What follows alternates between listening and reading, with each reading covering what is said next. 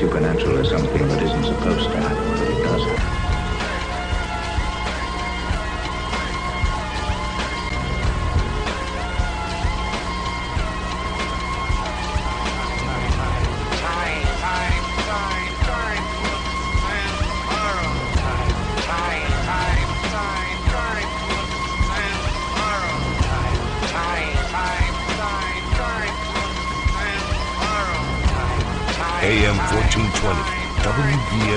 presents Spooky South Coast with your hosts, Tim Weisberg and Matt Costa.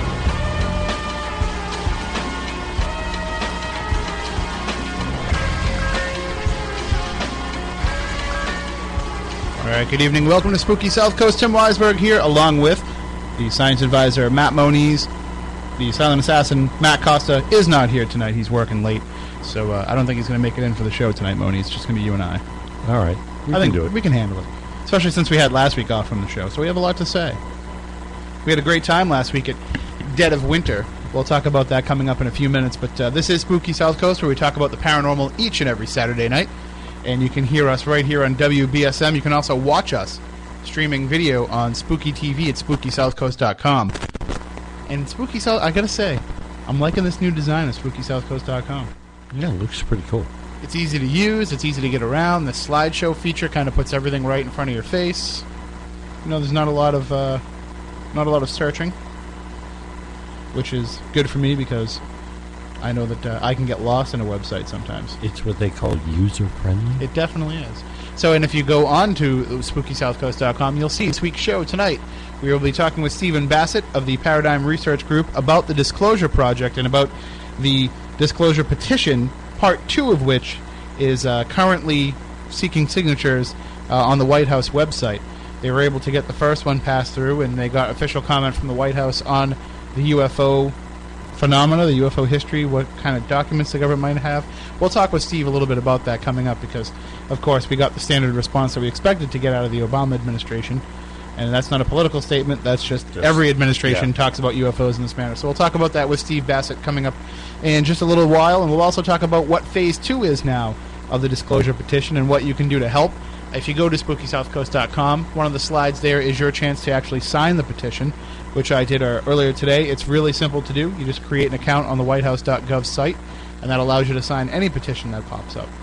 So uh, it, it literally took minutes. So if you have a few minutes, go ahead and do that. Spread the word, spread the link around. And uh, you'll also see, too, we have a new slide up there to get the Stitcher podcast, uh, the Stitcher app for your smartphone or for your iPad, where you can hear Spooky South Coast. The latest episode is always available. Uh, and it's really easy to use. There's no syncing, there's no downloading. You can just stream it right there on the Stitcher app on whatever device you use it for.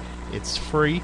And if you do it, if you download the Stitcher app, if you haven't already, when they ask you how you heard about Stitcher, just put in Spooky SC as the code and, you, and then go play one of our episodes. You'll automatically be entered to win a $100 cash card from Stitcher. So, not a bad deal. You can actually get paid to listen to Spooky South Coast Yeah, you can. which is cool because we don't even get paid to do Spooky South Coast. So I wish that I'd actually not already downloaded Stitcher so I, I could be eligible. I don't know. Would that make me eligible? I'm not sure. But uh, you you got a smartphone now, Moniz. Uh, yeah, I'm getting another one from work too. That's two chances to win. So so there you go. If you win the hundred dollars, like give me like ten percent of it. Buy me buy me a pizza or something. All right. Well, we're going to talk about the paranormal here, as I said, as we do each and every Saturday night. Before we do that, I'm, I'm going to attempt to make a switch here with the iPods as I'm talking, because we're going to do a little segment that we like to do here on the show. And to do that, I have to get the other iPod because I'm not technically savvy enough to have it on both iPods. So here we go. Let's see what we can do here. Hmm. Hold on, I haven't started it yet. Oh, okay. Come on, bad news. Well, I got a great show for you today with some wonderful weird stuff.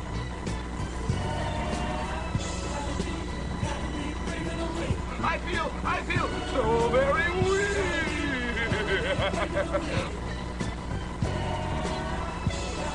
The Week in Weird.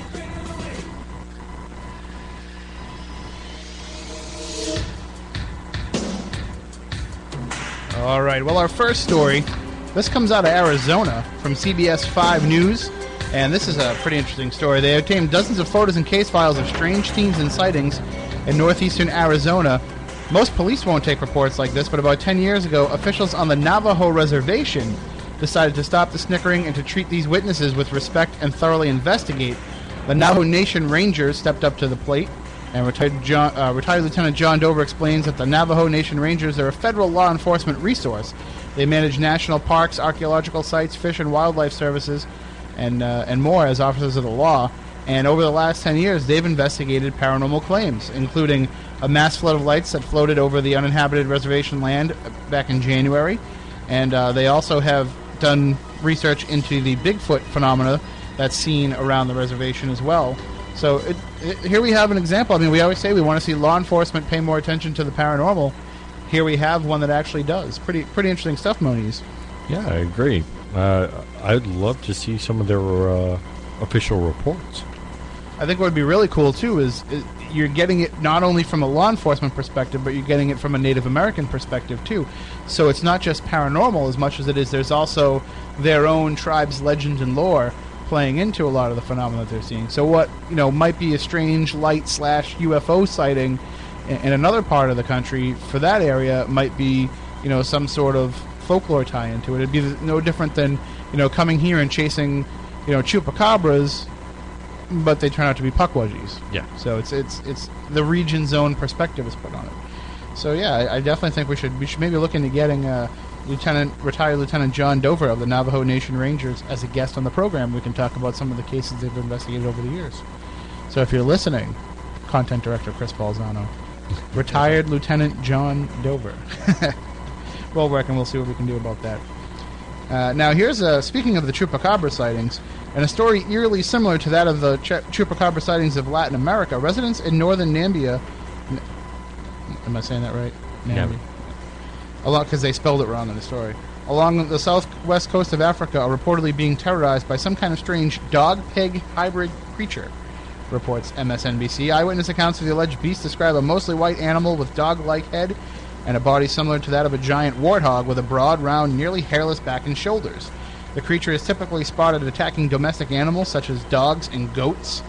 And descriptions of the animal sound like some sort of genetic experiment from Moniz Island gone awry. but locals have expressed convinced, uh, expressed confidence that the animal is unlike anything they've ever seen before. So it's not the first time that unknown creatures have been reported in that region. In July of 2009, panic spread after a wave of unusual livestock and goat deaths were reported. Allegedly, at least two dozen ghosts, uh, ghosts, ghosts, Goat. goats, and several. You can tell what I have on the mind. And several heads of cattle were found with their blood sucked out.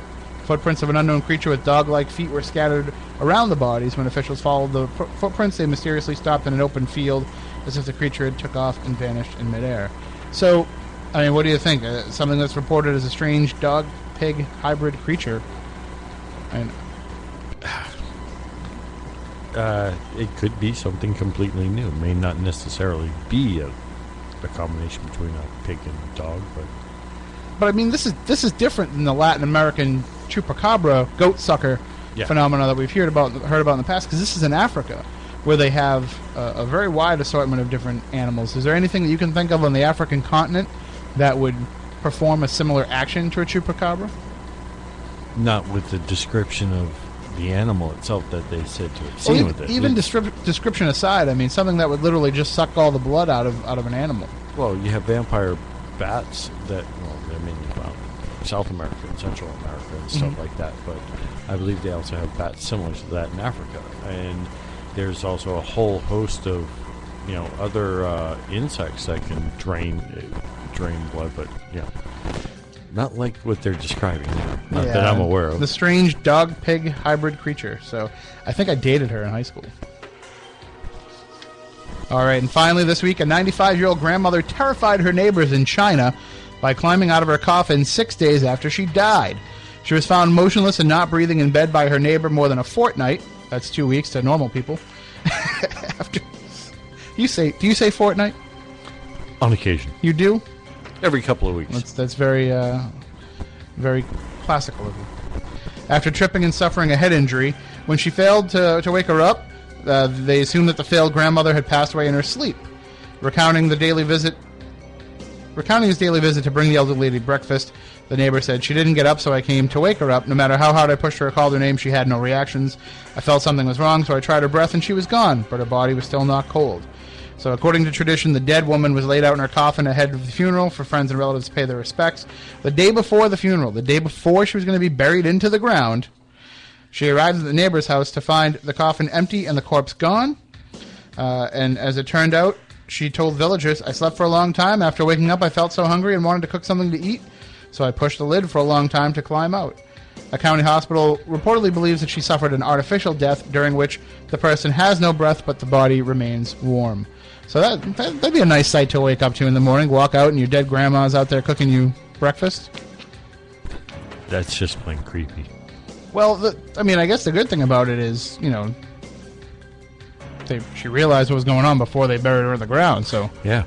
I, uh, a few hours later, it might not have been such a happy ending to that story. But hey, I guess that's what happens. Uh, you know, when when you have those types of deaths, Or near deaths. yeah, near deaths. Uh, I mean, I mean, I'm sure there's probably quite a bit of this happening in other countries where the, the medical system isn't quite as developed as ours. But I, I would think China is pretty advanced in, in some of their their uh, medical capabilities. Even in some smaller villages, they should kind of be able to tell if somebody's dead or not by now. Well, uh, that's something that's happened back in history all the way up until modern times. Well, the good thing is though is if if I'm ever, you know, not breathing, you can just be sure that I'm I'm alive. Okay. Okay, I'm just I'm a narcoleptic, so sometimes I, I may appear like I'm dead, and sometimes Moniz appears like he's dead too, but you can tell that he's alive because of the snoring. Yeah. So, all right, that does it for this week's edition of the Week in Weird. If you have a short story that you want to share with us, just email it to us, spookycrew at spookysouthcoast.com, and we'll share it on the program. And uh, it's the news site is going to be rebuilt on spookysouthcoast.com in the coming weeks, so we'll be able to post these stories up as the weeks go along, so you can read the actual story before we comment them, comment on them here on the show. So why don't we take a few seconds here while we uh, before we have uh, Steve Bassett on the show to talk about the Disclosure Project and the new petition. Why don't we talk a little bit about Dead of Winter, which was a, a fascinating night as always blast. Absolute blast. at the Borden Bed and Breakfast. I have to say that uh, the group that we had was outstanding. We had, even though there were some skeptics in the group, you know, they, they were cool with what we were doing, and they just wanted to kind of uh, watch and observe and, and participate. And uh, I believe they left with a, a little bit better understanding of what goes on. Sure, I mean, they might not have necessarily become believers, Right. but at least they have a little bit more respect for the approach. Yes, definitely for sure. Um, the the group that we had were a bunch of really really nice professional, as well as intelligent people. They had a lot of very intelligent uh, questions, and to me, that's what makes it worth doing these type of events when you get to meet good people and that have um, a genuine interest. what I was most impressed about with the group is the, you know, they, they weren't stuck in any one approach. Right. When we do these events uh, through Legend Trips, we try to bring a variety of tools for people to use. We had devices like the RT EVP, we had the Mel meter, we had ghost boxes, we had the Shack Hack. Uh, people brought oviluses. You had your infrared camera. Some people even brought thermals. Yeah. Yeah, you had your thermal. Somebody else had a thermal. Uh, I'm sorry, Andy had his infrared camera, and there was there was enough different pieces of technology and a lot of old school style ghost hunting equipment too for people to try out and experience and to see if they could make a connection. And I found that at least in the people that I've talked to so far, the evidence may have been a little bit lacking in terms of you know hard data from that night, but there was enough personal experiences and, and just cool stories coming out of it that uh, people are still buzzing about it. Oh, it, it's a great place to start with. I mean, Yeah, yeah. I mean, you, you definitely know that you're going to have something going on there almost every time that you go. Uh, we had some pretty cool stuff happening on the third floor. You were down in the basement all night. How, Yes. are, how are things down there? actually very quiet. Yeah. I mean, I guess you always run the risk of bringing 25 people into the house that it's going to put a damper on some of the activity. But I found in the third floor, uh, especially with the first group that we brought up, the later groups there wasn't really so much going on, but the first group we had some cool stuff coming over the shack hack. We had some interesting stuff coming over the obelisk. And one of the things that impressed me was uh, now, I've never been a big obelisk guy. You know, I, I understand how it works and I, I understand the theory behind it, but I just never really bought into it as a worthwhile piece of equipment. After watching what happened over the last two Legend Trips events, I'm changing my mind because uh, there's been some pretty cool stuff that can't be coincidence. Uh, for example, it was going off and it said axe murder, and then so like, oh, all right. So there you have it. And then when Jeff knocked on the door to tell us it was time to switch floors, it said intruder.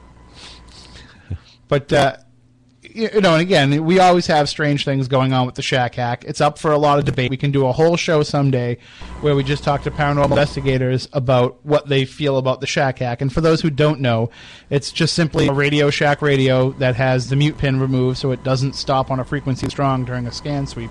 So it just keeps cycling through the stations. Supposedly, spirits can grab the words that they want to use that are out there to communicate. And uh, we we had some some f bombs coming over it, which is not usual broadcast radio material.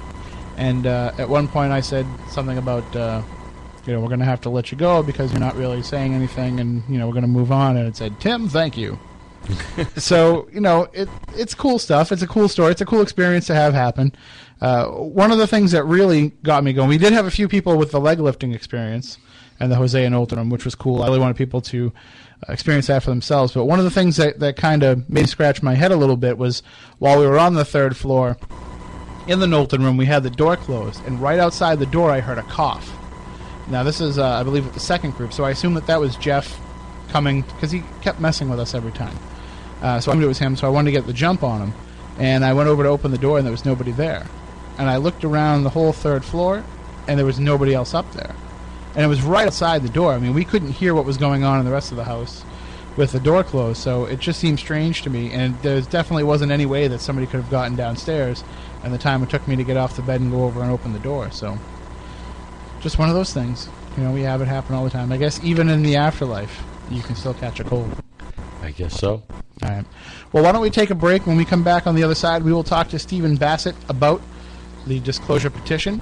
And uh, actually, while we're talking about legend trips, if you want to get involved, still tickets available to our April 21st Graveyard Shift at Slater Mill event, where you can hang out with the Spooky Crew and Jeff Belanger, Andy Lake, and Keith and Carl Johnson will be our featured speakers of the night. And we're going to get lectures, we're going to have dinner, we're going to have Q&A, and then, of course, uh, hours and hours of ghost hunting at the haunted Slater Mill. So we're going to have the whole run of the property, the, the run of the mill, if you will. And uh, you'll be able to investigate every corner of the place, even places that you can't get to uh, on the normal ghost tours. So we're going to have the entire place to ourselves. I'm looking forward to getting down, you know, close to the river, getting down in the room where the river turns the, the, the, the turbines to the mill.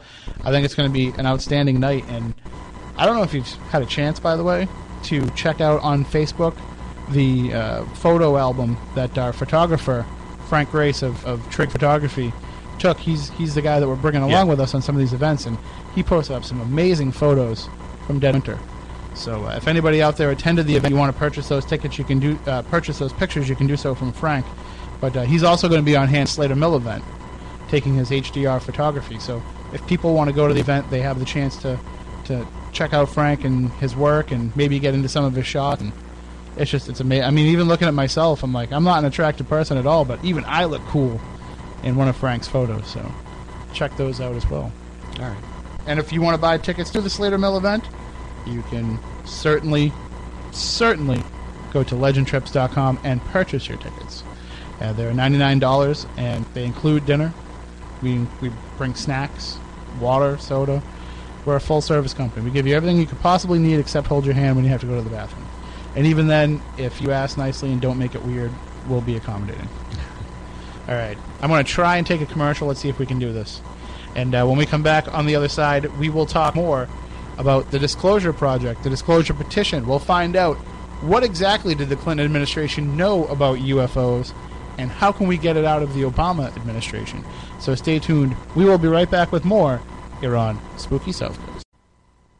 It blew books off shelves from 20 feet away and scared the socks off some poor librarian. Turn on all your lights, lock the doors, and pull down the shades. Spooky South Coast is back. This looks extraordinarily bad.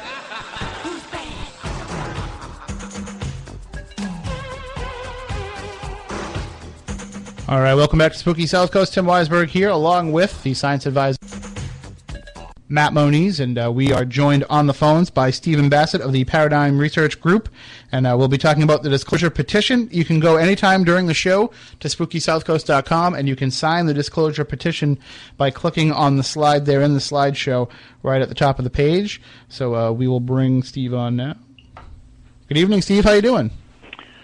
Just fine, Tim. It's good to be with you. Oh, it's great to have you back. And uh, last time we had you on, you were talking about the first wave of the disclosure petition, and it seemed like that was, uh, we'll call it a success because you, you got an answer out of the Obama administration. Sure, we did. Now, uh, I'm curious as to how much your your listener audience uh, already knows about this petition process right now. Are they up to speed? I mean, should we give maybe a little framework? Absolutely. Let's take them through it. Okay. Um, essentially, what's happened here is the uh, the White House made an interesting uh, decision back in September to initiate a petition process on the White House website itself, which was notable for a number of reasons. Um, and immediately, PRG realized there was a rather substantial opportunity here to advance the disclosure process. Now, what's the disclosure process? Well, the disclosure process is the um, advocacy movement that's been underway since, in earnest, since about mid 1990s. Become a phenomena, or global movement rather, to get the world governments to finally acknowledge we're not alone in the universe. It's pretty much the same deal as people were trying to do back in the uh, late 1600s. They were trying to get the Catholic Church to admit that uh, the Earth wasn't the center of the universe. That it went around the sun and all that, and and uh, um, of course back then the Church was rather intent on keeping it that way, and so a lot of people actually got killed or excommunicated or both uh, in order to quote keep all that together. But uh, in the modern era, we have what is called the truth embargo, and that was the, the effort by the government to uh, withhold the acknowledgement of the truth about this, this phenomenon we've been experiencing for forever, but certainly intensely since 1947. So that's the disclosure process, and the goal of the movement is to get the acknowledgement of ET presence by, the, by world governments, starting with probably the United States. And I mean, this cre- of course, this petition process was created on the White House website because the Obama administration wanted to have this transparent government, where they thought that if they, you know, if enough people wanted to know the answers to questions, they would provide them.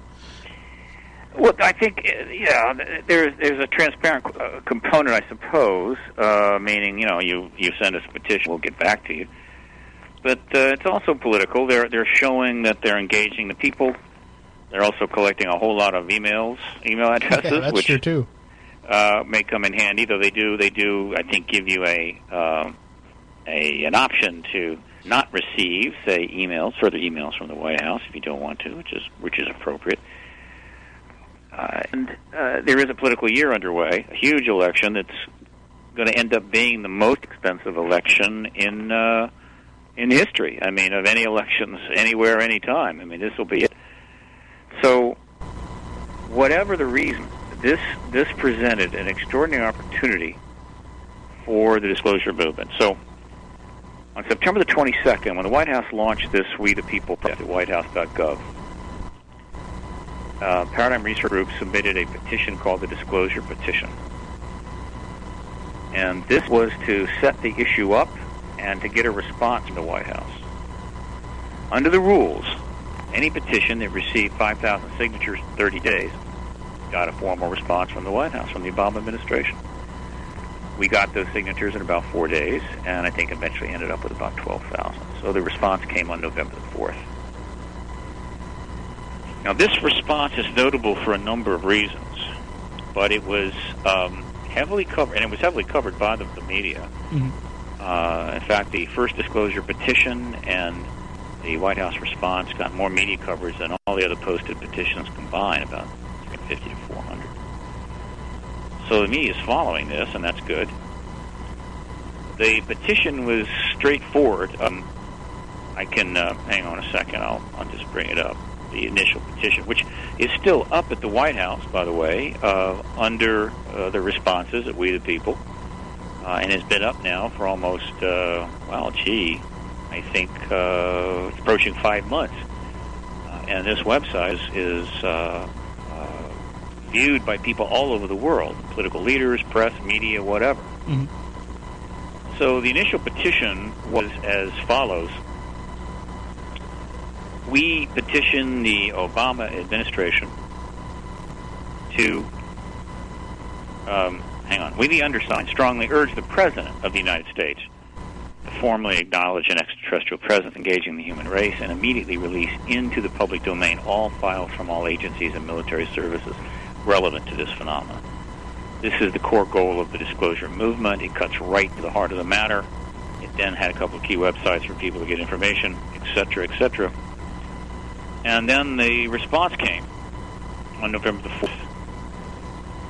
And that response was not fully, uh, it was not anticipated, a little, little harder line than I thought they would go. But it's very notable, and let me just read a couple of key paragraphs. It was written by a staffer in the Office of Science and Technology Policy. And this is the position of the White House at this time. Thank you for signing, oh, searching for ET, but no evidence yet. Thank you for signing the petition asking the Obama administration to acknowledge an extraterrestrial presence here on Earth. The U.S. government has no evidence that any life exists outside our planet, or that an extraterrestrial presence has contacted or engaged any member of the human race. In addition, there is no credible information to suggest that any evidence is being hidden from the public's eye. Hmm. Now, this response is notable for three reasons. One, it's completely false, or at least that, that paragraph is. Uh, and I think most of your listeners already know that, knew that immediately. Secondly, it's indefensibly and that's that's notable because you can say something that's not true, able to defend your statement quite well. In this case, uh, no member of the White House would dare want to go in front of a camera with any of the top researchers or activists and attempt to defend this statement. They, they would just be would be an unfair match and would not go well for them. So well and good. And three, the uh, response itself is, is, is, has made some history. It is the first time the, the White House, the, the administration, the executive branch of the United States government has ever put in writing position on this issue. That's notable. Even though it's not necessarily the truth, at least yeah, whatever. But it's a it's a position. It, it's in it's in writing. It is the administration's position. The government has steadfastly avoided putting anything in writing on this issue where possible. And what I mean by that, in terms of its its uh, its uh, formal statements about what is going on, they they you, they, they commissioned a, a a Condon report. There was a blue book study that was done, and there was a uh, uh, something written there. Fine, uh, and then they shut everything down. Uh, so there have been things from the government written about this, but not what I would call formal government positions, formal statements, and certainly not from the White House. And and and and so since 1969, what they did was try to limit their response to this whole issue and everything that was turning up at their door to a simple letter from the Air Force saying, and many people have, have gotten this letter, including some people in your audience. You put a query into any part of the government, it gets referred to the Air Force. Air Force comes back with, uh, "Thank you for your query. We no longer investigate this phenomena, and whatever." The, uh, and I'm paraphrasing. Whatever this phenomena is, we no longer investigate. It doesn't pose a threat. That's it.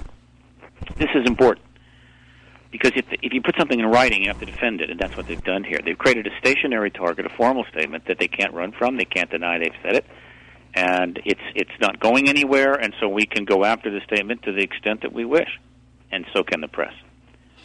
This was the purpose of the petition, not to get Obama disclosed a couple of weeks later. That was not going to happen.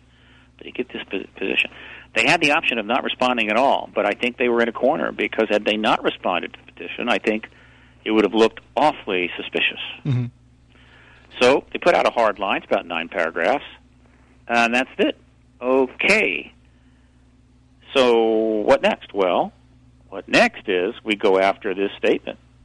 If we if we break it, if we show it to be false, then we really and essentially break the truth embargo itself. But in order to do that, we need the media. Now, the media has stayed out of this as part of the truth embargo, which was fully institutionalized by the 80s, meaning you didn't have to call up any newspapers or whatever and tell them, don't, don't look too hard at this, don't write anything really serious. It was already established. Yeah, they kind of already knew. Yeah. Absolutely. Just like the press knew that you didn't write about President Kennedy's affairs. It was just understood. Mhm. It was just a protocol, right? You don't talk about that. Now, of course, the presence of extraterrestrials engaged in the human race is several billion times more important than the president's Kennedy's affairs, but nevertheless, same concept. So, getting the press involved is critical here, and that's why this this petition process is so important.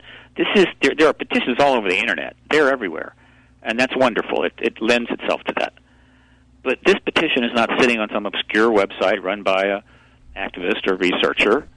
Uh, this petition, uh, the first one, has been sitting up on the the White House website continuously since September the 22nd. You know, toward November, November, December, December, January, February. So five months, five going on, go- heading towards six months. Uh, for anybody in the world to read, including members of the military and the intelligence community. So, and, and it's and it is the position of the White House. It was issued by the White House's science office. So this is now a newsworthy story, uh, without question. And the and the press covered it with hundreds of articles around the world. Okay, good. So, what happens next? Well, what happens next is that on February the 23rd, 10 days ago, Paradigm Research Group introduced Disclosure Petition 2.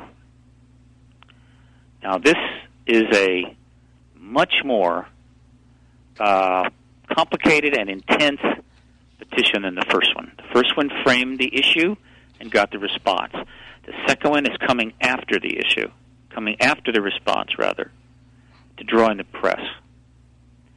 And in order to do that, PRG reached back to one of the most important political events of the 20th century that was not covered by the media. I mean, just wasn't covered at all. And I'm referring to the Rockefeller Initiative. And for those unfamiliar, For those unfamiliar, this was a three year effort by one of the sons of John D. Rockefeller, a billionaire, environmentalist, philanthropist, out of the box thinker who supported research by John Mack, Colin Andrews, and others. Pretty good guy, actually. Uh, I know some of the Rockefellers are not viewed uh, favorably by many of your audience, but uh, they would have liked Laurance, I think. He approached Bill Clinton's administration beginning on March the 29th of 1993 because he was the first post post Cold War president. Cold War was over, and thus the, the major barrier to ending this truth embargo and bringing the truth out to the American people was was was passed, and he wanted to get going on it. Uh, so he approached the administration, and this initiative went on for approximately three years, uh, a little less than three years, only four and a half, not two and a half, two and a half years really. Uh, a lot of people were involved. A lot of people in the administration knew about it. Some of them were involved in it. Most everybody is still alive. We've lost about four or five, and then it uh, it faded out. It faded out for two reasons. The Clinton administration got tied up in a barrage of attacks, mostly from the right. Most, most probably the most unprecedented coordinated attacks on the presidency ever. That kept uh, uh, Clinton bottled up pretty well and didn't give him a lot of latitude to move, particularly on something of this magnitude. Those attacks never never relented, and ultimately, while most of the initial attacks resulted in nothing Troopergate, Travelgate, Pork Be- Belly Gate, um, and uh, Wa- White Watergate. Eventually, though, they did uh, have a scandal with Monica Lewinsky, which then they pursued until impeachment, but no conviction. So the Clinton administration had a very interesting history. I believe there's a connection between that history, the history of the attacks, and the Rockefeller Initiative. That's. So after by fall of '96, they'd gone about as far as can. Plus, Rockefeller was getting quite old, and so his health was starting to decline. So it just faded away. He had no support from his family on this, by the way. They didn't want to have anything to do with this. Uh, I know this because I talked with his daughter. So uh, it fades away. The press never covered it, and so as far as everyone is concerned, let's just pretend this never happened. And in the 19 years since the initiative began in 1993, not a single principal government person involved in it has ever said anything publicly about it. Nor has any member of the press ever ever asked one of these principals a question about it, which is actually quite remarkable. Okay, well and good, but that initiative, because of the people involved, has been ever since it was launched probably the Achilles heel of this embargo. So attempts were made to get the news media, political media, to break out of the embargo mode and engage this issue. The first uh, attempts were made in the year 2000, four years after the uh, initiative ended, and this was this was uh, generated because uh, Canadian researcher Grant Cameron was building a website, presidentialufo.com, which is still up and going. It's the largest compilation of information in the world connecting the UFO ET issue to U.S. presidents. Uh, It's a great site. It's a great site, and uh, in order to develop his Clinton section, he very cleverly filed a uh, Freedom of Information Act request to Clinton's Office of Science Policy, or regarding the OSTP under Clinton in that period, for anything they had in the files regarding UFOs, ETs, and Rockefeller. And for reasons we may never know, he got back a thousand pages of documents virtually unredacted. I'm surprised at this. Somebody either made a mistake or somebody wanted those documents out because, contrary to what people believe, you can file FOIA request until hell freezes over. And if the government doesn't want you to have something, it's not going to give it to you. Right. All right? You can get documents if they want to release them. So the position of the government is, look, we'd rather just keep everything secret, but if you file some stuff and we don't care about it, yeah, we'll give you something. You have to run through all these hoops. It's kind of the general view that they tried to make it better. Clinton tried to make it better. Mhm. But if we really, if you really want something that's going to be a problem for us, you're not going to get it. It's national security. That's the ballgame. So, and, and so essentially, the FOIA road has been a very tough road, and a number of people have traveled it for many years, and I don't envy them at all. But on occasion, you get something by accident.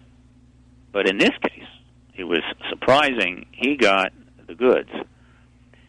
And those pages confirm the initiative. And now, what to do? Well, what Grant did is send me a copy. I made a couple of copies, and I and I ran them down and uh, presented them to the Washington Post, who wanted nothing to do with them. Grant put uh, drew on those documents to create the Clinton narrative, and so a, a great deal of the narrative of this this story is is at the website now in the Clinton section at presidentialufo.com. I put up a, a Rockefeller Initiative section at ParadigmResearchGroup.org, where uh, nine years ago, I roughly nine years ago, I I uh, put up thumbnails and the actual documents uh, for about 173 of the key documents in chronological order, so any reporter could just go right through it very quickly, just right on the internet. Uh, and over the next 10 years, uh, both Grant and primarily I put out a number of press releases in various ways, various subjects, where the Rockefeller Initiative links were there and, and it was raised to the media. And in that time, they have not touched it. Want anything to do with it. All right, that's truth embargo. So, all you can do is put this out there. If the press is going to continue to go along with the embargo, you're kind of stuck until the President uh, Obama made the decision to launch the petition project at We the People at the White House website. So what has happened is Disclosure Petition 2 is now bringing the Rockefeller Initiative back, and it's putting it right on the White House website for anyone in the world to read, putting it in front of the press as a mainstream newsworthy article because, uh, event because obviously it is part of the White House initiative and it's on the White House website. So it's in play. And that's the way the media works. If something is in play, if the editors and reporters sort of understand it in the context that is approachable story, they will approach it, Sure. even if it's about extraterrestrials. Well, what I found interesting about this second wave here of of the uh, of the petition is that you said for the first uh, part of it to just get them to comment on it required 5,000 signatures. Mm-hmm. Now you need 25,000 signatures to go to the next level. Is that something that was directly related to this petition, or did they just change policy and make it so that you had to have you know five times as many Yeah. signatures? Uh, no, I'm pretty sure that uh, as they as they felt their way along in in this process, which they this is they're they're they're in uncharted territory here somewhat, and they didn't over promote it either. I mean, it, there was not a lot of promotion of this by the White House, the administration, very little, because they just didn't know what to expect. And as it was, they received well above ten thousand petitions, I think, in the first three weeks. And so they realized, Lord, if if if we may end up having to respond to several thousand petitions here, and that that would be pretty formidable. And so they realized that they put a too small a number, so they increased it. I think about it was around the October 8, 9, 10.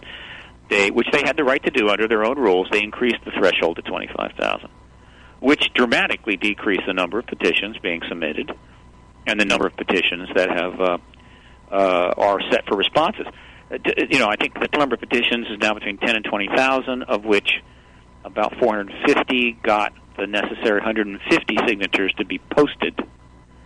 And then of those 400, I think about 75 uh, had the necessary signatures to get a response. And so far, the White House has responded to, um, let's see, I think it's about 53. Let me just check. Uh, 53. And, and in some cases, they're grouping uh, petitions together that are essentially addressing the same issue. So as you can see, it's a relatively limited uh, uh, process so far. But one of the 53 responses, of course, was to Disclosure Petition 1. Now the question is, can we get uh, a response to Disclosure Petition 2? Because Disclosure Petition 2 is going to be a really substantial challenge for the administration. This is not going to be so easy, but it gets even better than that.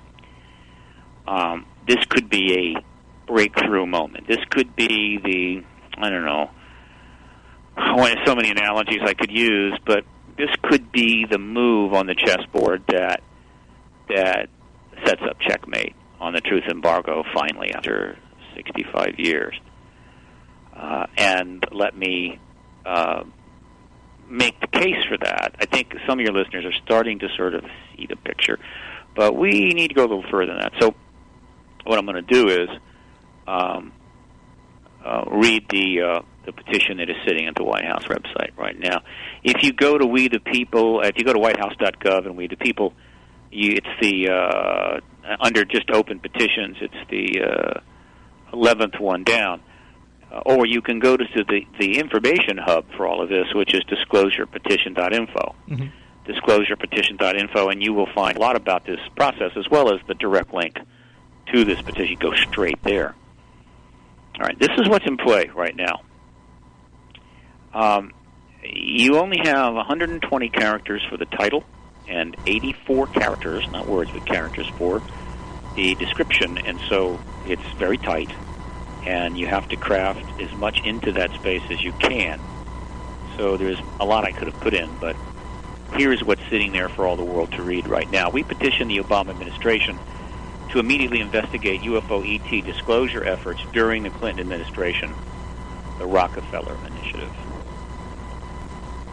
The Obama administration has formally stated the U.S. government has no evidence that any life exists outside our planet or that an extraterrestrial presence has contacted or engaged any member of the human race.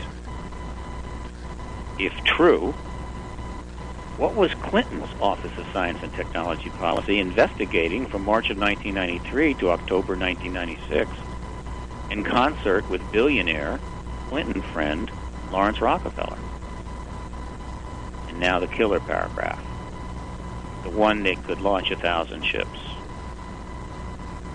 Those who knew and have not spoken publicly of this initiative include President Bill Clinton, Secretary of State Hillary Clinton, Obama Transition Chairman John Podesta, Secretary of Defense Leon Panetta, Vice President Al Gore, and Governor Bill Richardson.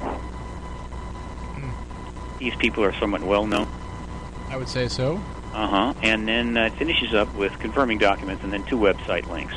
One is to presidentialufo.com, the Clinton section. By the way, you can also download all of these documents at the uh, presidentialufo.site. And then one to the uh, Paradigm Research Group, Rockefeller Initiative section, where 173 of the key documents are are thumbnailed and and presented in chronological order, the, the, and, and along with uh, some other key information. It's very visual. It's very compact. It's it's designed for and make any and make it easy for any reporter or editor to go right to it in 30 minutes. Pretty much have have the idea, have it down.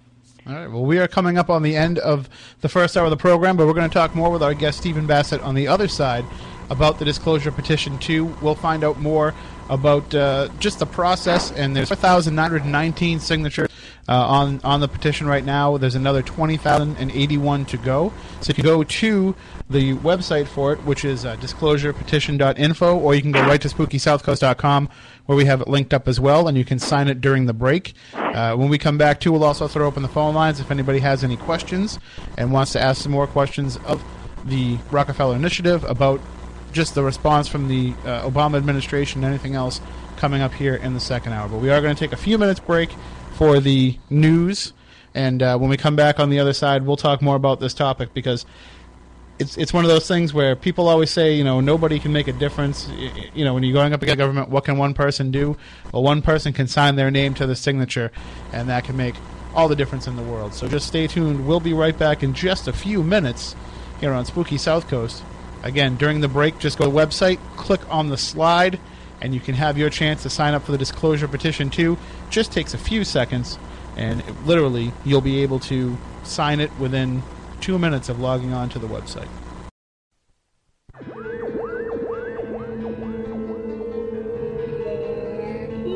Welcome to Spooky South Coast. I know the supernatural is something that isn't supposed to happen, but it does happen.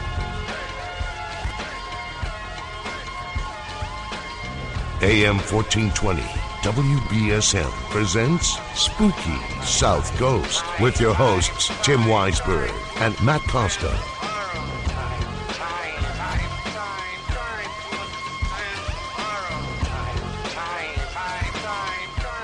All right, welcome back. Hour number two of Spooky South Coast. Tim Weisberg, along with science advisor Matt Moniz, the silent assassin Matt Costa, stuck at work tonight, so he's probably listening to the show as he's finishing up work. I hope.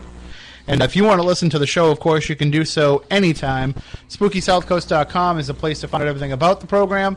Uh, you can also go to YouTube and get all of our YouTube archives now, which is a cool feature that we have.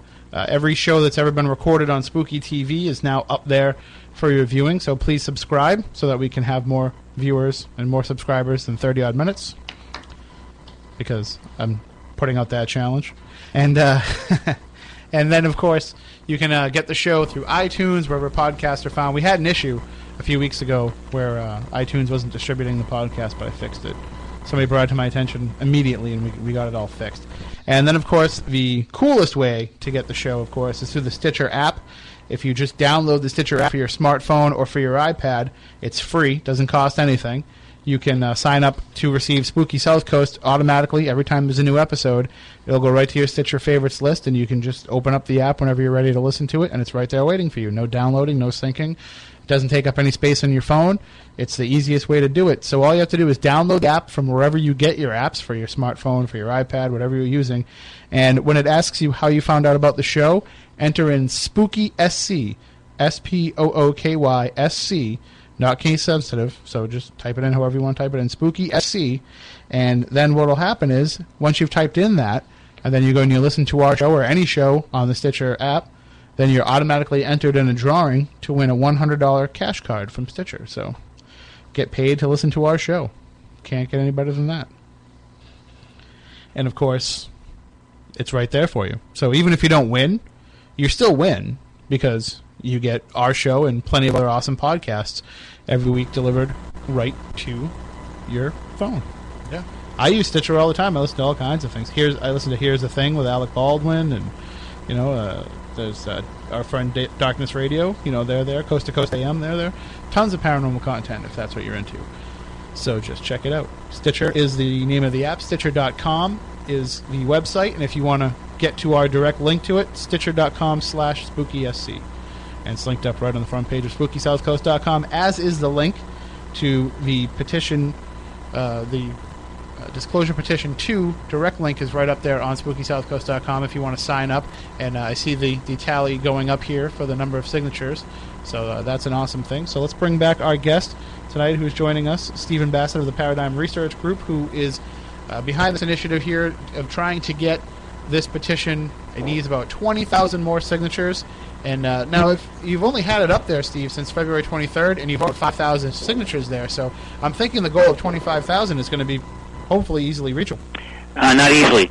Not easily, I'm afraid, because the pace that it's on right now would only uh, about uh, 14 to 15,000.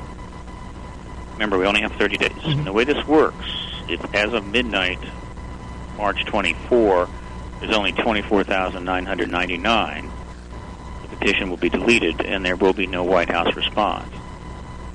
So um, there's a lot of work to be done.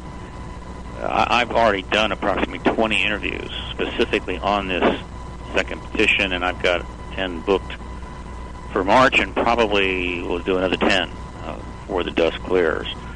I am going to be interviewed by CNBC on Monday for a release later that week, but nevertheless, uh, there's hundreds of hours have gone into this, but and all of this is we can do that, but what we can't do is sign for people, and they have to take the few minutes it takes to to uh, support this petition and um, uh, tell other people about it. I was going to say, it's not just signing, it's also sharing it. I mean, sending Absolutely. it through Facebook and Twitter and all these different easily easily reachable ways to get a hold of people now and to spread the word.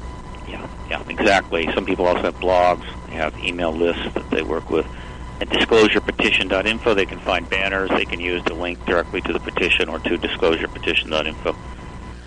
Uh, so you know, sign it and get 20 people to sign it, and this will this will happen. But uh, it's still uh, not a deal by any means. So, uh, with that in mind, let me uh, again further describe to people and, and try to get people to know why this is so important.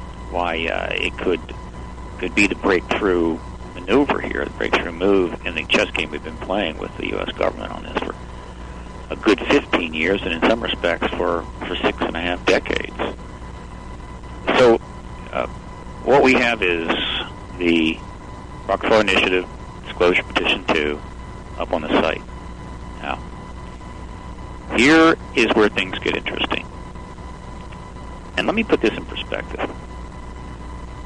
In the roughly the t- same time frame that disclosure, I'm sorry, that uh, Rockefeller began the approach and the, initiative with the Office of Science and Technology Policy under Clinton. His wife Hillary invited a friend of hers, Jean Houston, over a few times for lunch the White House. And not surprisingly, anything that goes on at the White House, anything that goes on in the executive branch is considered news. And I, I don't think anybody denies that. Just about. Um, I mean, I think it was big news when uh, Bush was doing some t-ball there in the garden and whatever. Yep. And big news when Michelle Obama planted an organic garden. But uh, what in this case happened is that Hillary uh, had Jean Houston come over. Jean Houston was a world famous prognosticator, uh, I guess you could say a, a psychic, mainstream psychic, if there is such a thing. And they had a little fun. They, they did some role playing. I think Jean Houston played Eleanor Roosevelt, and uh, Hillary talked with her uh, as if she was Eleanor Roosevelt, just as sort of a role playing game to, to kind of get a sense of how she would be, uh, how she would conduct uh, the role of being first lady. Eleanor Roosevelt, one of the most famous first ladies in history, one of the one of the most one of the strongest. And Hillary was certainly considered one of the strongest first ladies of any uh, presidency. Uh, so nothing wrong with this. However, the press learned about it, and it was a huge story. Oh, this is big news. This went around the world. Hillary is channeling Eleanor Roosevelt. Well, a billionaire Rockefeller approaches the administration, and for three years, there are two and a half years there, said, a, a, a, an initiative going on involving a lot of people, involving report studies, meetings, meetings at Rockefeller's Ranch to get Bill Clinton to release all the UFO files and maybe grant amnesty to witnesses that come forward. And this is no news, nothing to nothing to write about there. That's all your listeners need to know about the truth embargo and its existence and its effectiveness. Well, and you can even take a, take away from that the whole White House Clinton aspect of it, and just point out that you're talking about a Rockefeller who is, as you said, you know, not somebody that the family was supportive of what he was doing. I mean, we love gossip amongst our you know American royalty, and of course the Rockefellers are considered just that. Well, I, I, without the truth embargo, this is a massive story. Uh, with the truth embargo, they don't talk about it at all. Uh, so, see, there's a problem here. Let's run through the people that knew about this or were actually directly engaged. President Bill Clinton about it. How do we know that? Well, for one thing, actually, we know about it for a lot of reasons, but for one thing, um, he, uh, as part of the initiative, tasked his key advisor, John Podesta, to, under presidential directive, to uh, redesign the way the documents were being declassified and, and made available to the public so that millions more could be declassified. Since they were making, you know, the, the government had gotten in the habit of making everything classified and hard to and hard to get them out again. So this was a reformist move that, that Podesta has talked about, has been been praised for, was in the news, though no mention of UFOs or Rockefeller. We know he did that. We know that he asked his good friend Webster Hubbell, who he appointed as Associate Attorney General at Justice, to actually make some queries about UFOs at Justice. See if Justice knew anything, and even elsewhere in the government, I think. Uh, pretty sure that Webster Hubbell contacted NORAD. I think he contacted the NRO Of course, he was completely stonewalled, but uh, he he did this, and we know he did this because he wrote a book called Friends in High Places, where he he talks about it, where he mentions it. Then in 1995, Clinton went to Ireland, gave a to a very appreciative uh, um, public there, spoke uh, in an open forum, and out of nowhere, without being prompted at all, he mentions he received a letter from a young boy wanting to know if aliens had crashed at, at Roswell, New Mexico in July. And he said he didn't know, but he wanted to know. That's uh, interesting. Um, and, all, and of course, he also went and met with Rockefeller in 1995 at Rockefeller's ranch. He, uh, Hillary accompanied him, and they spoke privately about this issue. So he was involved. What's happened to him? Well, he's he's a, a major player in the Democratic Party. He's a key advisor and probably behind the scenes. He, he's probably critical to Obama's reelection. Goes around the world advising countries and nations. Okay. What about Hillary Clinton? We know she was involved because two of the documents say so directly.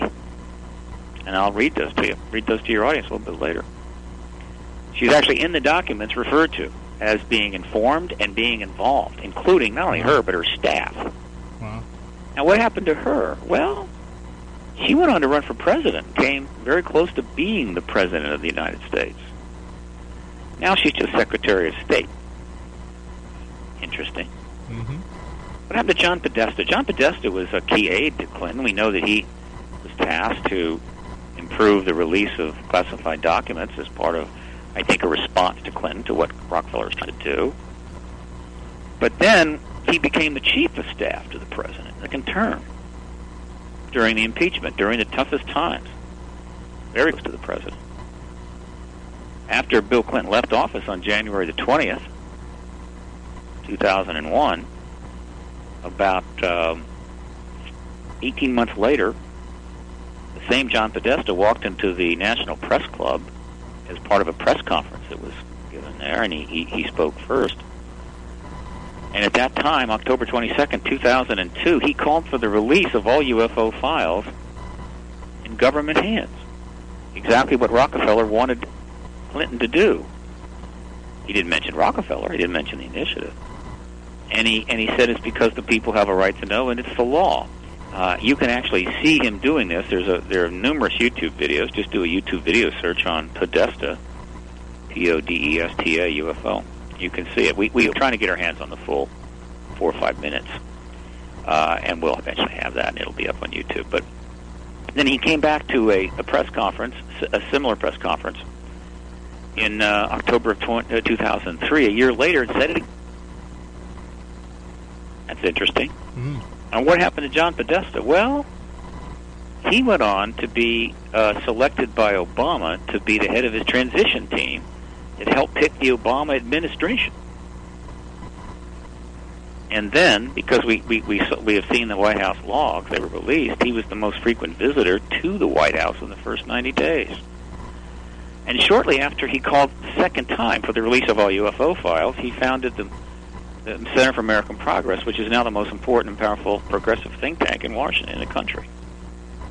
The major advisor to the Democratic Party. Gee, interesting. Well, what happened to uh, Leon Panetta? Leon Panetta was the chief of staff to Clinton during the Rockefeller Initiative, the whole thing. And I can assure you, the chief of staff knows everything that goes on in the White House and the immediate offices. Everything. Now, we don't think, we have no record that he was directly involved, nor has he said anything. But he knew about it, and of course has never said a word. What happened to Leon? Well, he became, the, under Obama, the head of the CIA. And then he left that job, and now he's the Secretary of Defense. Rather important person. And then there's Vice President Al Gore. Al Gore was one of the most active vice presidents. He was very close to the Clintons. He, he certainly knew about the Rockefeller Initiative. What happened to him? Well, he ran for president, if I recall, and came within a few hundred votes of being president. Eh, He actually won. Some think he won. Yeah. He then went on to win a Nobel Prize, and he goes around the world advising nations and corporations on how to uh, handle their affairs. He's considered a very important person. And then we have Governor Bill Richardson. Now, Bill Richardson was, a, besides being a great politician, he was a good friend of the Clintons. And during the Rockefeller Initiative, he was in Congress. Uh, and we believe he knew about it. Pretty sure he knew about it. Then uh, he was appointed Clinton Secretary of Energy.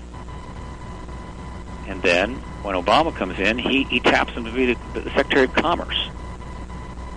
But he doesn't take that job. He ends up remaining the governor of New Mexico. But something else he did when uh, about a year, little, little, little less than a year after Podesta calls for the UFO files in 2004, Richardson writes a foreword to a book, the Roswell Dig Diaries. And in that foreword, this former Marine pilot, Governor of New Mexico, states, necessary, if somebody wants, I'll go and actually read it. Point is, he states that the explanation for Roswell doesn't hold up, that we don't really know the truth yet about it, and and we need to reinvestigate Roswell because the people can handle the truth. Now that's interesting because see, the U.S. Air Force had made it absolutely clear what happened to Roswell. There was a mogul balloon and crash test dummies. That's it. Case closed. So he just called his own, you know, the Air Force a liar. That was 2004. Now what what what happened after that? Well, he ran for president, mm-hmm. of course, and uh, he was considered a very possible pick to be the vice presidential pick, and might have been the vice presidential pick if Hillary had won.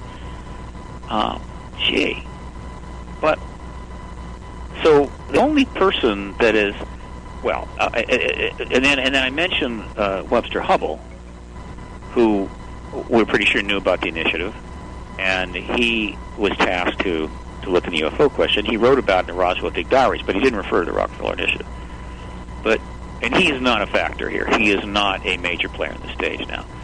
The people I've mentioned are they're they're about as major as it gets, mm-hmm. right? And so what this petition has done is, is put it right under the nose of the press that three people who ran for president, two almost became president, and someone who was president, and the current Secretary of State and Secretary of Defense were actually involved in a billionaire Rockefeller's effort to end the truth embargo in the 1990s, and they, they don't feel that they should ever have to talk about it, ever be asked a question about it. It doesn't matter. It didn't happen. Go away. Don't ask. Don't tell. That's what's being stuck under the uh, press's nose right now on the White House website. And if the number of signatures starts to approach 25,000, the press which is following this is going to realize that there's going to have to be a White House response, and that means the story gets much more significant, and they're going to take closer attention, and they're going to start possibly, very likely, going to the websites that are mentioned in the petition and starting to read those documents and confirm everything that I've just said. And that may launch one of the biggest news frenzies of all time. And that's the end of the truth embargo. So, what we have now is potentially the end of this 65 year charade could be at hand. If 25,000 of the nearly 240 million people, adults in America, who have stated through the polls that they believe the government's not telling the truth about this, if just 25,000 of them will take a couple minutes, go and sign this petition. That's how important this all is. And what's the most important about it is the way that it's been worded here, and the the way that you've attacked the issue here in, in the second half of the petition, is that there has to be a, a more elaborate, a more direct response, not only from the administration, but then once the administration is forced to comment on it, then these people that you mentioned, Bill Clinton, Hillary Clinton, Bill Richardson, uh, Hillary Clinton, Bill Richardson, Al Gore, then they have to respond. They don't have to respond to a question about it uh, when it's coming from even one reporter, but they do have to respond to it when it's coming from, you know, based on a statement being made by the Obama administration and the White House. I wouldn't go that far. Let me put it this way: if, if they're not asked anything, they're not going to say a word. But if the press does ask them about it, uh, there's almost no way they cannot respond, Mhm. and there's almost nothing they can say that won't cause real serious issues here. Well, we've seen them dance around the issue before, but I mean, if Not the, this time. yeah, exactly. If, There's if- nowhere to dance. I mean, yeah, if you give somebody some dancing room, they'll dance, but not this time. Uh, they, they, the documents are on the web. Uh, many. Well, let, let me let me go further. Let me now give your audience a little broader picture of this initiative, and to see this is no trivial matter. Um, the key principals on the government side, as I mentioned, were Hillary Clinton, Bill Clinton, Dr. John Gibbons, who is also never spoken publicly. Obviously, he was involved in it. He's retired. I kind of view him more of a private person now. Why his name is not in that petition? Of course, John Podesta and Webster Hubbell. Now, the people that knew about it, I call them the Watchers. That was Al Gore, Leon Panetta, Bill Richardson.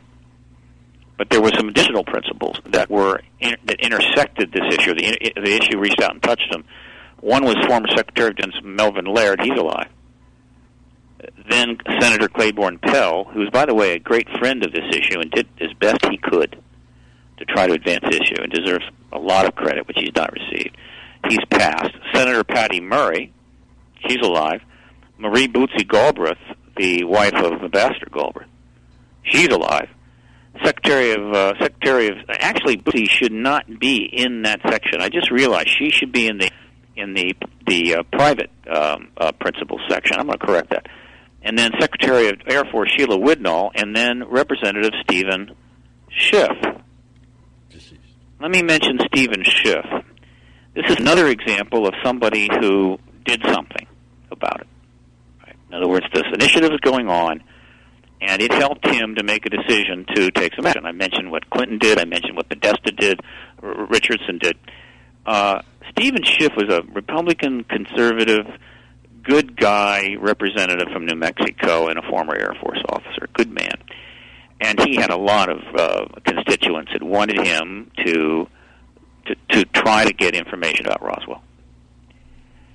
And unlike just about all this, just about everybody in Congress right now, uh, with a few exceptions, he actually took his job seriously. Uh, he wasn't bought by any group, and he actually tried to serve his constituents' request and started making queries to try to get information and records regarding Roswell from his position as a member of Congress. Not surprisingly, he was stonewalled. But he was more than stonewalled. They kind of run him around, you know, where Agency A says, oh, no, we don't have it, go to B. Agency B says, no, we don't have it, it's over at A. And A says, well, maybe try C. And then you go to C and says, no, you should go to B. He wasn't happy about this, and he started going public. He actually publicly complained. He went on a number of tel- uh, radio shows, uh, television shows, including Larry King. Well, I can assure you that the NRO and the Air Force and the CIA and and so forth were not happy about this. Um, the Air Force, it could been the Army. I have to clarify that, but either one. I guess as a way of uh, getting out from under what seemed to be a bit of an embarrassing uh, critique, uh, did come back to him with a response in, uh, to one of his requests. He was trying to get the the uh, he had requested the phone records uh, under congressional now. Remember, this is not an FOIA. This is under congressional request. It's a different ballgame. From Roswell during the first two weeks of July, and I can assure you those would have been very, very interesting phone records. Incoming and outgoing calls. And so the Air Force did respond and said, we lost them. Oh. So, hey, we responded. Ah, we don't got them. We lost them. Schiff talked about that.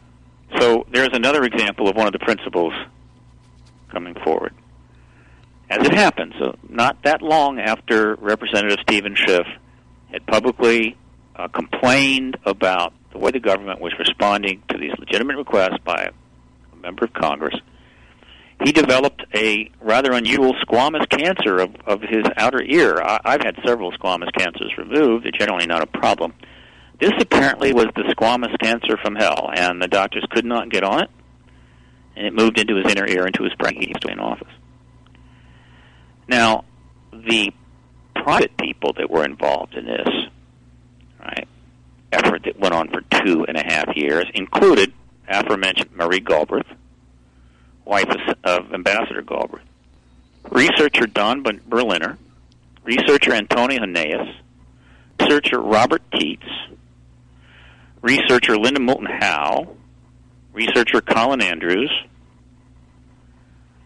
skeptic researcher Karl, Karl Pflock, involved because his wife worked for Schiff, and then Dr. John Mack, Dr. Leo Sprinkle, Dr. Stephen Greer, Dr. Bruce Maccabee, Dr. Jacques Vallée. Uh, Karl Pflock has passed, Mack has passed. The rest are alive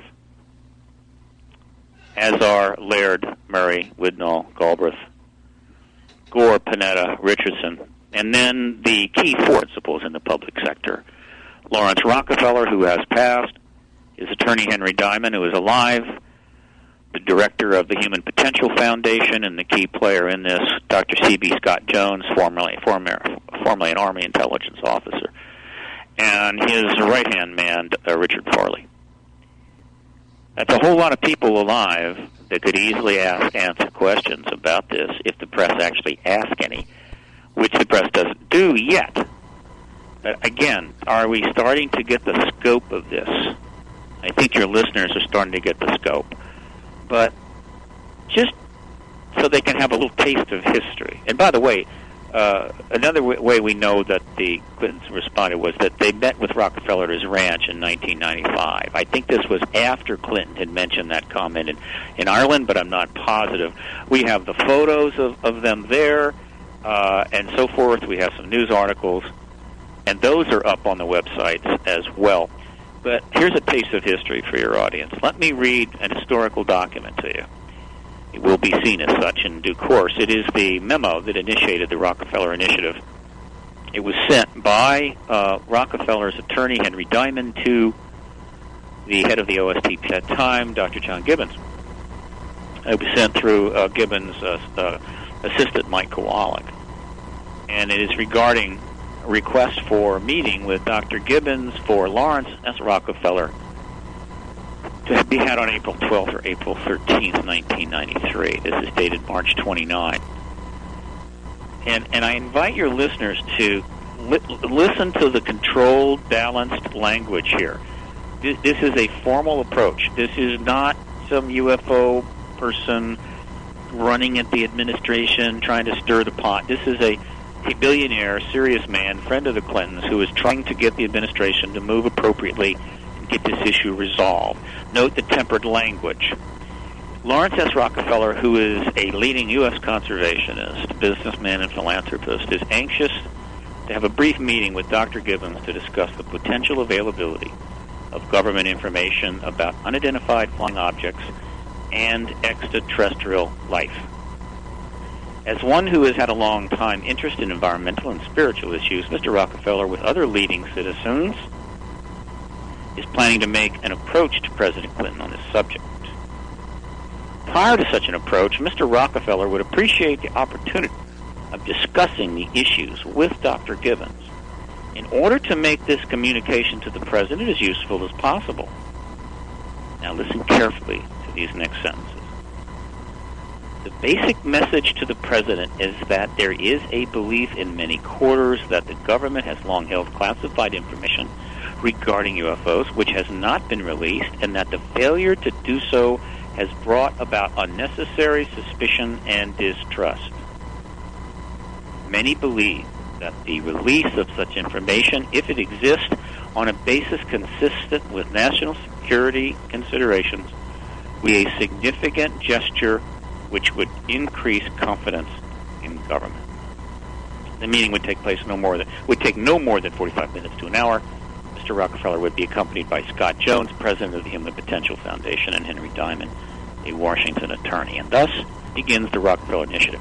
And if people go to the Rockefeller Initiative section at uh, Paradigm Research Group, they can review uh, about 173 or 4 documents in chronological order uh, of the 1,000 pages that Grant Cameron obtained in 2000, as well as some documents he got from the Clinton Library uh, a few years back.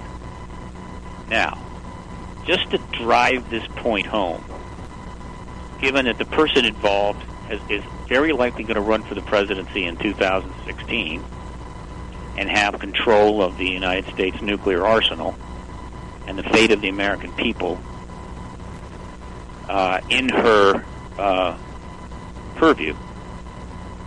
Let me read two other documents that a news reporter or an editor who haven't destroyed their brain by sniffing glue realize is one of a major news story. Right? Let's move ahead to late 1995. The initiative had been going on for 18 months. And at that time, Laurance's attorney, Henry Diamond, sent a letter, brief note, to Dr. Jack Gibbons at the OSTP. And let me read it. Self explanatory. From 30 Rockefeller Plaza, New York. New York. Dear Jack, November 1, 1995. Attached are a draft letter to the President, which Laurance has been discussing with Mrs. Clinton and her staff. And two, a draft report on the best evidence about UFOs. This would be the evidence that the current OTP says doesn't exist. Returning, Laurance thinks that it is perhaps timely to send a letter to the President. We think the best evidence report, although we haven't reviewed it in detail or analyzed it, is a good piece of work. Laurance would like to discuss these items by telephone, perhaps on Thursday, November 2nd. Sincerely, Henry Diamond. Okay, fine. Let's jump ahead just two months. February the 5th, 1996. Now, this letter is from Laurance himself to Dr. Jack Gibbons. 30 Rockefeller Plaza. Dear Jack, this is an amazing letter. We appreciate your taking the time last week for our very productive telephone call. As always, your knowledge of the scientific and federal government scene is particularly useful to those of us trying to be helpful as citizens. As soon as the best evidence report, the report written by Don Berliner and coordinated by Marie Galbraith, which we have referred to as the Bootsy report, is published, we will send you a copy. This report is an unusual combined effort of the three major UFO organizations. For those of you that don't know, it was at this time that MUFON, Muf, MUFON, CUFOS, and FUFOR came together in coalition specifically to be part of this initiative and help create this report. Returning, we believe that it is quite factual and avoids sensationalism. We, of course, would be very much interested in your reaction. This report, by the way, eventually became the book UFO's Best Evidence by Don Berliner and Antonio Huneeus. Very good book, very important book. Returning to the letter. As you suggested, we will ask those who worked on the report to put forward two or three names who might be candidates for a pilot project to assess the usefulness of the expanded amnesty program we have urged. We would hope, oh, amnesty program. This is referring to Rockefeller's intention to ask the president to use a presidential directive to get amnesty to witnesses to come forward. That's mm-hmm. how serious this is. Right? We hope that there uh, could be a private public review of the effort coordinated by your office. And now comes this paragraph. Right? This is this is this is this is you know the new. Th- this is no news. There's no news here. No reporter would want to write about this. Where's the news here? Not no news. Returning. Your willingness to approach the Air Force, the Central Intelligence Agency, and NASA on this project is extremely important. We will await the results of this effort in order to add any significant findings to our proposed letter to the President. We will, of course, take into account the comments you made on the draft. Well may be that it will be timely to put this before the President late this year in order that it might receive attention in a second term. This is important because it shows that they, that they intended to take this initiative into Clinton's second term mm-hmm. after the 96 election. And then the final sentence. You indicated that you will keep the First Lady's office informed, and we shall as well. Jack, we know you have a great many day to day, short term urgent problems which demand your limited time. So we are particularly grateful for the very responsive attention you are paying to our initiative. Sincerely, Laurance Rockefeller, the John H. Gibbons, PhD, Assistant to the President for Science and Technology, Old Executive Office Building, 17th and Pennsylvania Avenue, Northwest Washington, D.C. I think your listeners are starting to get the picture by now. Yeah. All right? And before I read the last document, here's what they need to do. They need to go to disclosurepetition.info, where they will find a direct link to the petition as well as some useful information. Or they can go to whitehouse.gov and go to We the People and find the petition regarding the Rockefeller Initiative. They need to do three things. One, they need to click on the petition, and if they don't already have an account, if they already do and they've signed before, they should be able to sign it in about two seconds. If not, they have to create an account. Click on Create an Account. You will give your first and last name and your email address. They will publish your first name, last initial. If you want, you can add your city, state, city, and country. Remember, anybody in the world can can uh, sign this petition if they have an email address. And just as in many other instances that we've all done, they get back an email from the White House instantly, immediately, with a verification link they have to click and a password they have to use to log back in and sign the petition. The site is twitchy. It doesn't work well with Chrome. Firefox works best with Internet. Sometimes you have to clear your cookies. They don't make it easy, but what can I say? But usually it goes smooth. Millions of people have signed. So we need people to go and sign this petition. Then we need them to spread the link, the direct link, and, uh, and, and particularly the link to disclosurepetition.info to 10, 20, 100, 300 other people. And then if you're really feeling rambunctious, use the feedback section at We the People and send a little respectful note to the White House saying, I've signed, is this important? We expect a proper response from the White House. Thank you very much. That's what we need you to do. If we can get enough people to do that, we will get 25K by March the 24th. We will get another response from the White House, and it's going to be very, very interesting. And now, I'll read this and I'll take any questions.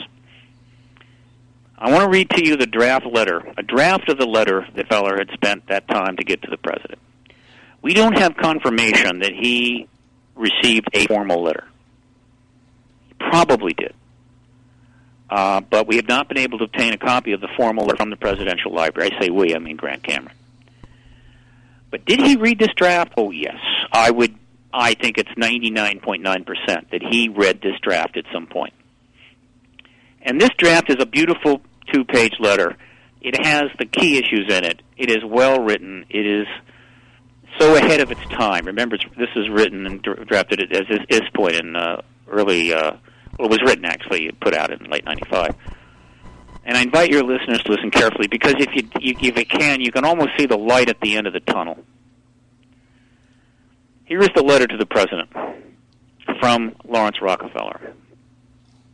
Dear President Clinton, regarding lifting secrecy on information about extraterrestrial intelligence. Mr. President, Let me say why I believe the above subject is so important.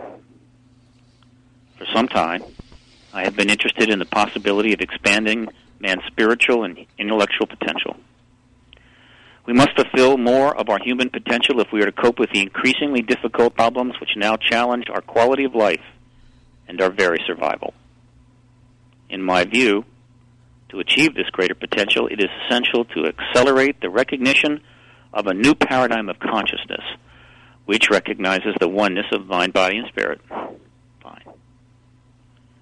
One possible evidence of a new paradigm of consciousness would be the discovery of the existence of extraterrestrial intelligence. Of course, we must continue to deal primarily with problems on our own planet. However, I have come to believe that the question of whether there is life elsewhere in the cosmos is of great significance. The implication for science, religion, and human potential are enormous. If life does exist elsewhere, elsewhere, we may learn much that will help us here. Your initiative to bringing greater openness to government, the current review of the classification of government documents to eliminate unnecessary secrecy, offers a very significant opportunity to advance our knowledge of this question. This letter is to request that as part of this reassessment, you personally and specifically direct a review of current government information policy concerning extraterrestrial intelligence, ETI, including unidentified flying objects, UFOs.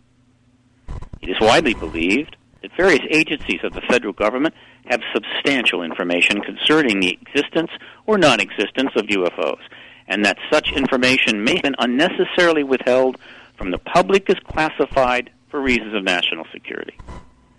If this information does exist, and if it were released, it would be received as evidence of a new spirit of partnership between government and its citizens. Current classification review is a good step. However, Mr. President, from past experience, there is reason to believe that if there is information being held by federal agencies about UFOs, it will not be released in a meaningful way without your personal initiative. This is to urge you to expand and accelerate the important movement towards openness you have initiated. We suggest you consider the following steps be taken now. Direct the information about ETI and UFOs be given priority in the current classification review.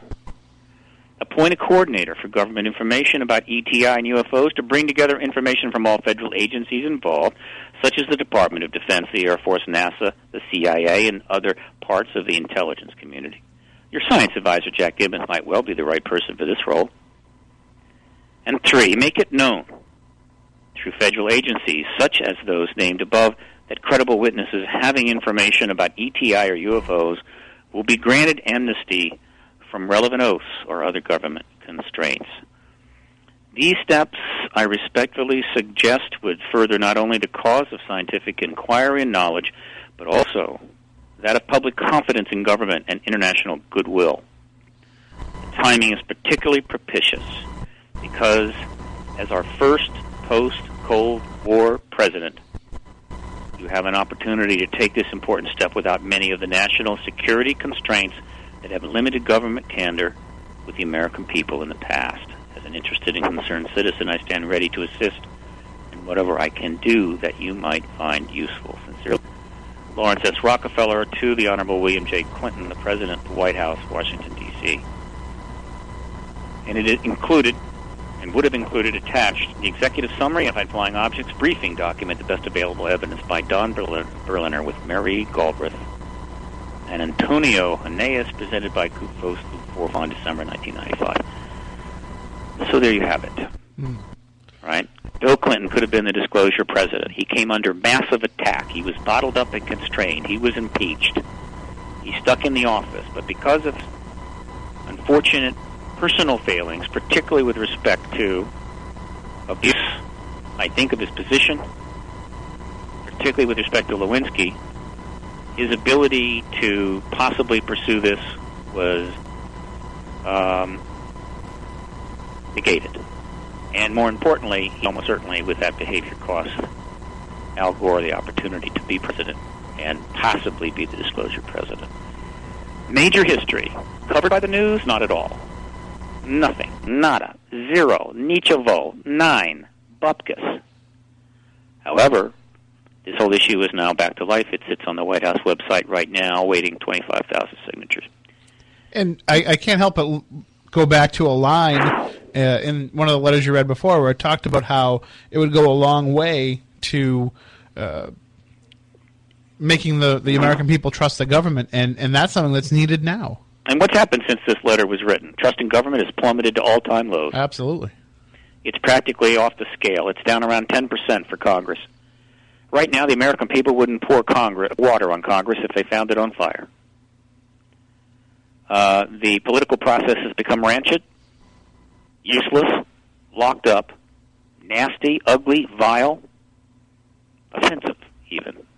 And the election we're about to uh, partake in, which has already been underway, the campaigns of which for like seven months will be the most expensive election in the history of the human race by any country at any time, even adjusted for inflation in 2012. It's going to cost billions. And it, it And what will we get? Hard to say, but I don't think we'll get the truth, not without the public stepping forward. So we got uh, anybody got any questions uh, in your audience there? Well, we can throw open the phone lines. We have about 10 minutes left in the show. Let's go for it. The numbers are 508 996 0500, 1 877 996 1420. You can put questions in the chat room on Spooky TV at SpookySouthCoast.com or email us, spookycrew at SpookySouthCoast.com. Yeah, there's been a couple. There's been a couple of uh, questions that they've had in here, like uh, a lot of people wanting to know wh- who's watching over the people in the Freedom of Information Act. You know, security people. Why aren't they they being checked to see if the you know double checked? Why aren't there more people looking in to see if there really are other documents type of thing? Well, more, more more Freedom of Information Act requests have been made on the subject of UFOs than any other subject. Period. And again, the government has total control over what it releases, and so overall they produced not much, but there have been some documents uh, that have been useful. There have been some mistakes. There's also been a huge amount of redaction. So it's Um, a case. Grant- of, I was going to say it's a case of the rat watching the cheese factory. Well, it, it's just the case the government has the, the act does not really put that much pressure on the government really to to release anything it doesn't want to release. I mean, it's it's kind of a ruse. It may feel like you can get it, but you really can't. I mean, they'll release something they don't care, but if it's really important they don't want it out, it ain't coming out. Um, but people have tried. The, the part is, is that Grant Cameron got lucky. Uh, Maybe he didn't get lucky, but he he scored a major hit in in 2000.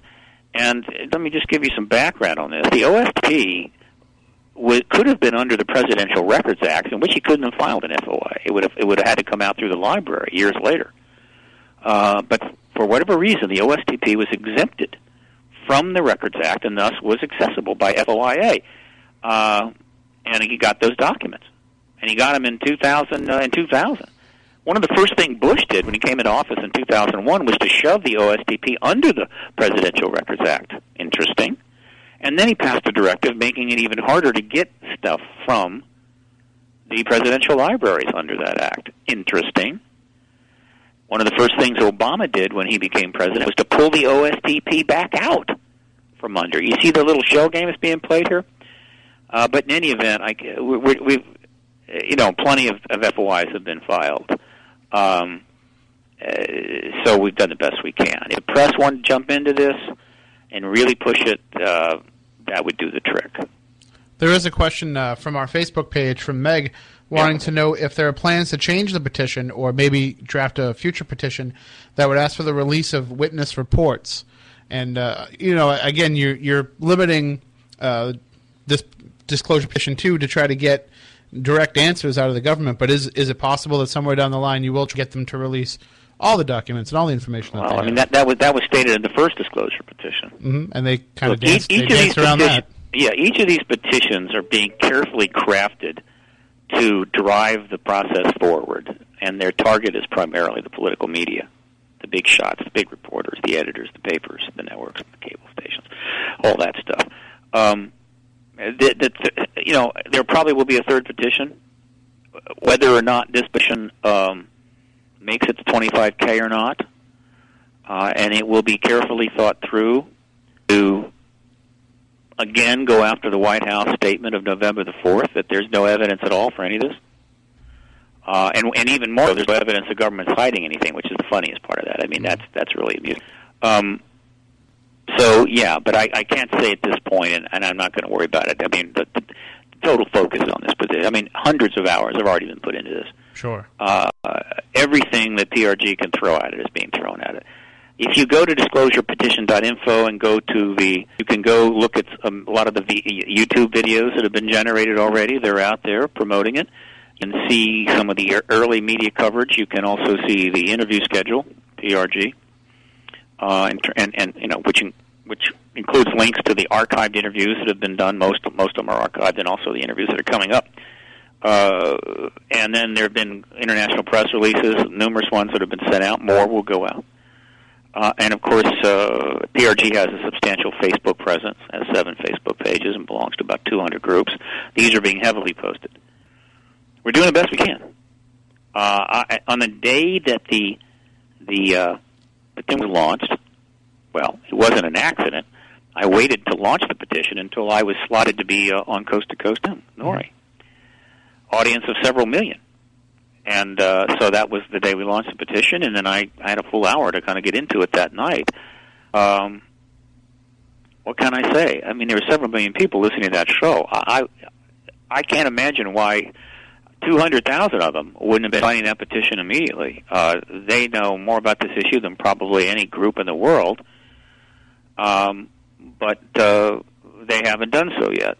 Well, Uh, well, hold on, uh, and this might be a loaded question with only a couple minutes left here, but Yeah. is it possible that 200,000 people did go onto the website and sign the petition, and something No. is, is keeping No. that from being the case? Uh, no, because the the signatures are put up there right away.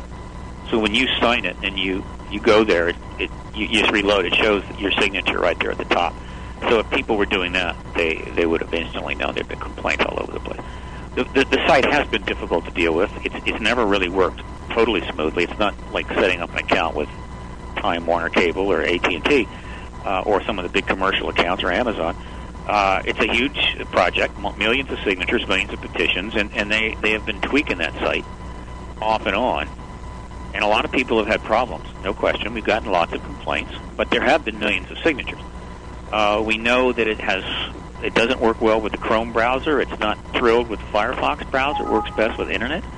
We know that sometimes if you've logged in before or failed, you need to clear your cookies and go back in. It shouldn't be that way, but it is. Um, and uh, while most people will be able to log in, sign it in, in, a, in a minute or two, some have problems. And all I can say is keep at it, keep trying. Um, you know, the truth takes a little bit of effort. All right. Please, you'll get those for free. Well, uh, Steve Bassett is our guest, uh, and of course, you can go to the website disclosurepetition.info. You can also follow along with all the information that comes out of paradigmresearchgroup.org. Both are linked up to spookysouthcoast.com as well. 4,927 signatures on the site right now. Let's get that up to 5,000 at least uh, over the next few minutes as we go off the air. Steve, thank you so much for joining us, and, and hopefully this reaches the 25,000. We'll keep an eye on it. We'll keep spreading the word. I really appreciate it. Uh, great interview, and I appreciate your support. All right, we'll thanks. talk again soon. Take care. Bye bye. That is Stephen Bassett, exopolitics uh, activist, and you can check out his website again, paradigmresearchgroup.org. But the important site to go to is disclosurepetition.info. We're going to keep it up on spookysouthcoast.com until the March 25th, March 24th uh, deadline to get the 25,000 signatures. So spread the word, spread it on Twitter, spread it on Facebook. Uh, tell everybody to sign it. It only takes a few seconds, and you'll be doing your part to help get this information out there. All right, we're going to have to go for tonight, uh, but we'll be back next week when our guest will be Dr. Kirby Surprise. We're going to be talking about synchronicity. So I'm excited because that means I get to play my favorite police song of all time. so uh, we'll be back then. So until next week, for Matt Moniz, for Matt Costa, for Chris Balzano, I'm Tim Weisberg, and we want you all to stay spooktacular.